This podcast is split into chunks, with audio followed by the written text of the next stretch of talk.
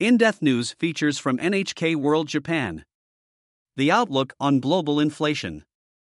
Soaring inflation is causing financial pain and uncertainty worldwide. In Japan, the malaise is being compounded by a second factor. Just as prices are shooting up, the yen is falling, eroding purchasing power even further. Many households are wondering when the double strain on their finances will ease. The answer could hinge on the decisions of policymakers on the other side of the Pacific. Government officials and central bank chiefs in many countries are moving to contain rising prices through aggressive monetary tightening.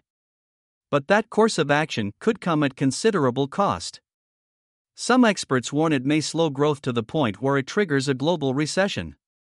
The International Monetary Fund has echoed this sentiment, warning that increasing price pressures remain the most immediate threat to current and future prosperity by squeezing real incomes and undermining macroeconomic stability. Some figures point to peaks. There are some signs of relief ahead. The IMF forecasts that the global consumer price index will top out at 8.8% in 2022, before declining to 6.5% in 2023. But the IMF also predicts that it may take more than a year before the index is back down to around 4%, where it was in 2021. The inflationary spike is largely a result of the coronavirus pandemic and the Ukraine conflict, which have combined to drive energy, commodity, and food prices to painful highs. In the United States, the Federal Reserve Board has responded aggressively with a sustained course of monetary tightening. Policymakers are expected to go ahead with a fourth consecutive 0.75 basis point interest rate hike on November 2, a move that some fear will push the world to the brink of recession. Although the U.S. unemployment rate is steady, the housing market is losing steam, so too, personal spending. Side effects felt everywhere. One of the most visible effects of the Fed's rate rises has been the rapid depreciation of currencies across the world. Countries in Asia have been hit especially hard. In Japan, the yen has lost about 20% of its value against the dollar since the start of the year. The carnage on the currency markets has only deepened the global energy crisis. Brent crude oil prices fell nearly 6% between February, when Russia invaded Ukraine, and September. Despite that decline, almost 60% of oil importing emerging and developing economies paid higher prices. That was because over the same period, their buying power plunged as their currencies tumbled. Change of course in December? With the specter of recession looming, economists and market watchers are watching the Fed for hints of what's to come. Some expect the central bank will slow its rate hike to 0.50 basis points as early as December. They point to recent U.S. Consumer Price Index data, which suggests the worst could be over.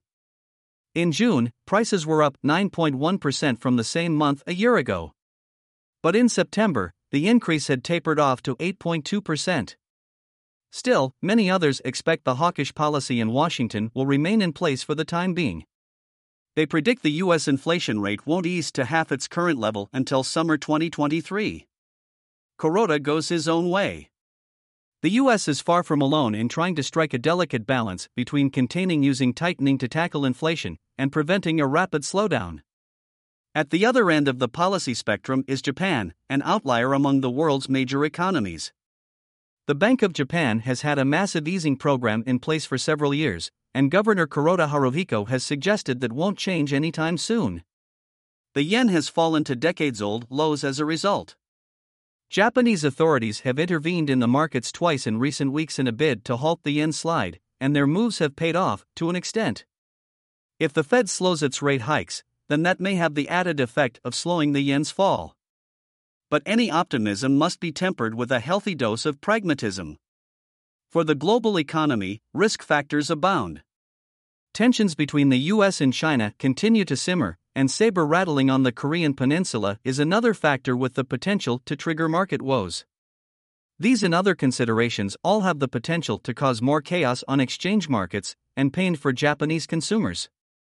Sakurai Reiko, NHK Senior Economic Commentator slash NHK World Special Affairs Commentator.